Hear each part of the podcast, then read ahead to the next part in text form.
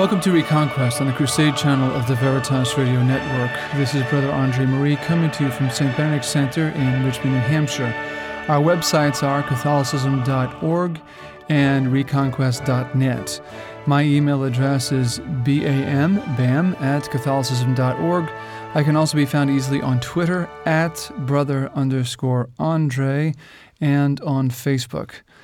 The topic this evening is Heretics, Apostates, and Schismatics, oh my. This is intended to be a continuation of my discussion with uh, Mr. Ryan Grant, Latin translator extraordinaire and managing editor of Mediatrix Press, who uh, uh, published the book, translated and published the book on the church militant from the De Controversiis of St. Robert Bellarmine. I said it was intended to be that um, because, due to some um, technical or perhaps not entirely technical difficulties, I am unable to get uh, Mr. Grant on the Skype line right now. Um, if it should happen that he contacts me during uh, my first segment here, I will um, just sort of um, cut the first segment a little short and then we will resume with Ryan Grant. So I named it that Heretics, Schismatics, Heretics, Apostates, and Schismatics, oh my um, obviously for some comical value, but also in order to get across the fact that tonight we were going to discuss how those particular categories of people are not members of the church, according to St. Robert Bellarmine in the book that we are discussing. So, again, if if it should so happen that we are um, that Ryan contacts me while we are uh, recording this session, I'll sort of uh, wrap things up here with my general opening remarks, and then we will go to him. Um, Otherwise, I am now winging it, and I am going to talk about the Catholic Counter Reformation, or I should say it's it's got two names, and it's got two names for very good reasons. The period under discussion, which is the, the time roughly beginning at the, t- at the time of the Council of Trent, which lasted from 1645 to, uh, uh rather, 1545 uh, to 1563, um, beginning around that time, the Catholic Church responded to the challenges of a doctrinal and disciplinary nature that came our way, came came the way of the Catholic Church um, through the um, so-called Reformation of Martin Luther, John Calvin, and company the various uh, Protestant um, revolutionaries that are that are historically often called uh, reformers. We contend, of course, that they did not reform anything, so we don't think they're worthy of that name.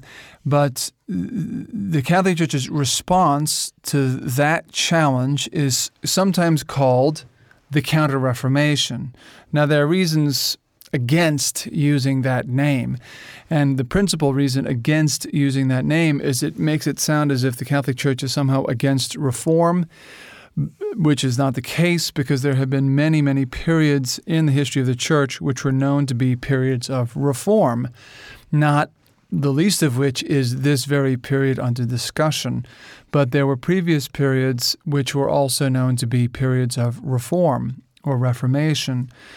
So there's that's one reason that we that uh, the name Counter Reformation is bad. But inasmuch as the name Reformation stuck to what the Protestants call their little thing, then calling it the Counter Reformation simply says that we oppose that.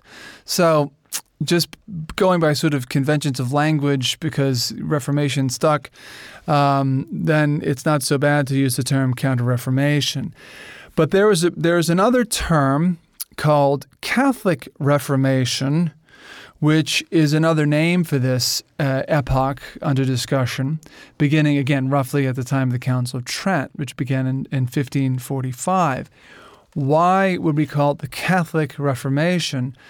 Because in addition to responding to the heresies of the so called reformers, the heresies of um, Martin Luther and John Calvin and um, Ulrich Zwingli and the Anabaptists and all of the other different reform groups. The reason that uh, we, in addition to responding to them, there was also the much needed work of reform. So, this actually agrees with one of the contentions of the reformers, which is that the Catholic Church was in need of reform. Of course, it was in need of reform. The Catholic Church, the true church, is often in need of reform. This is one reason we have ecumenical councils, of which there are 21. And before the time of the Council of uh, Trent, there had been numerous um, councils beforehand. If uh, going off the top of my head, Council of Trent was council number 20. Yeah, Vatican II was. Um, no, Vatican II was 21, Vatican I was 20, Council of Trent would have been 19. So before the Council of Trent, we had 18 councils, and most of them were called with some agenda of reforming something or other. And this is very necessary in the life of the church. You have periods of decadence and so forth that need to be fixed, need to be um, corrected. New new um, uh, disciplinary things need to be addressed, as well as doctrinal matters, heresies that need to be corrected, and orthodoxy maintained. The, the business of the Council of Trent actually undertook both the Counter Reformation aspect of attacking the false doctrines of the so called reformers, and it also undertook the agenda of authentic reform. And in what could we say that the Catholic Church needed to be reformed authentically? Well, in a lot of things, a lot of things. First of all, we can talk about non resident bishops, bishops who were bishops of their different um, dioceses or archdioceses who did not reside in those dioceses. Uh, and it was a, a, a, tremendous deprivation of the faithful, for the faithful and the clergy in those places when the bishop was not resident there. There was a corrupt system of multiple benefices, meaning that for every office in the church, one gets um, a stipend that goes with it, um, a salary, so to speak. And people uh, would arrange to have multiple benefices. You'd be abbot of this monastery, abbot of that monastery, bishop of this diocese, bishop of that diocese, canon of this cathedral chapter, et cetera, et cetera, et cetera. And you didn't actually do the functions that were obligatory for that office, but you raked in the bucks that were associated with it. Now, you know, yeah, this is dirty Catholic laundry being aired out. These are facts of history. And if we choose to whitewash these things, then uh, shame on us because Catholic Church history is not simply hagiography, huh? The, the history of the Catholic Church is not just the history of the lives of the saints. You can read the lives of the saints uh, in every century and get a fairly impressive um, history of the church if you read very good, beefy, informative, historical lives of the saints. But if all you read is the holy stuff and the edifying stuff, uh, then um, it's it's good to be edified, but you're leaving off the fact that there are a lot of shadows as well as um, bright lights in the history of the church. And you might not be equipped to address the objections of people who know about those shadows. And you can say, yeah, but you had popes that did this, and you had little papal bastards running around the Vatican and so forth. Um, and this pope and that pope had mistresses, and this one and that one was homosexual or whatever. This stuff's true. It happens. It's a fact. And we don't want to whitewash this history of the church. Some of our best Catholic historians have told all told the story of the church, warts and all, and that really is how it ought to be told. I'm not saying we need to, t- to teach children this, um, but I'm saying that that at, at, a level when you become adult uh, in your faith, an adult in your approach to the study of history, you should read about it, warts and all, at least to know that the warts exist. You don't have to go into all of the um, disgusting um, um, substrata of the warts in order to know that warts are there. Now, um, you're listening to Reconquest on the Crusade channel of the Veritas Radio Network, radio the way it should be. We're talking about mm, the history of the Catholic Reformation or the so called Counter Reformation there are some very important aspects of the Counter Reformation that frequently, frequently, frequently get overlooked. Um, it is a fact that the Counter Reformation took far too long to get underway. Why? Well, think of the government. Think of our modern government here in the United States of America.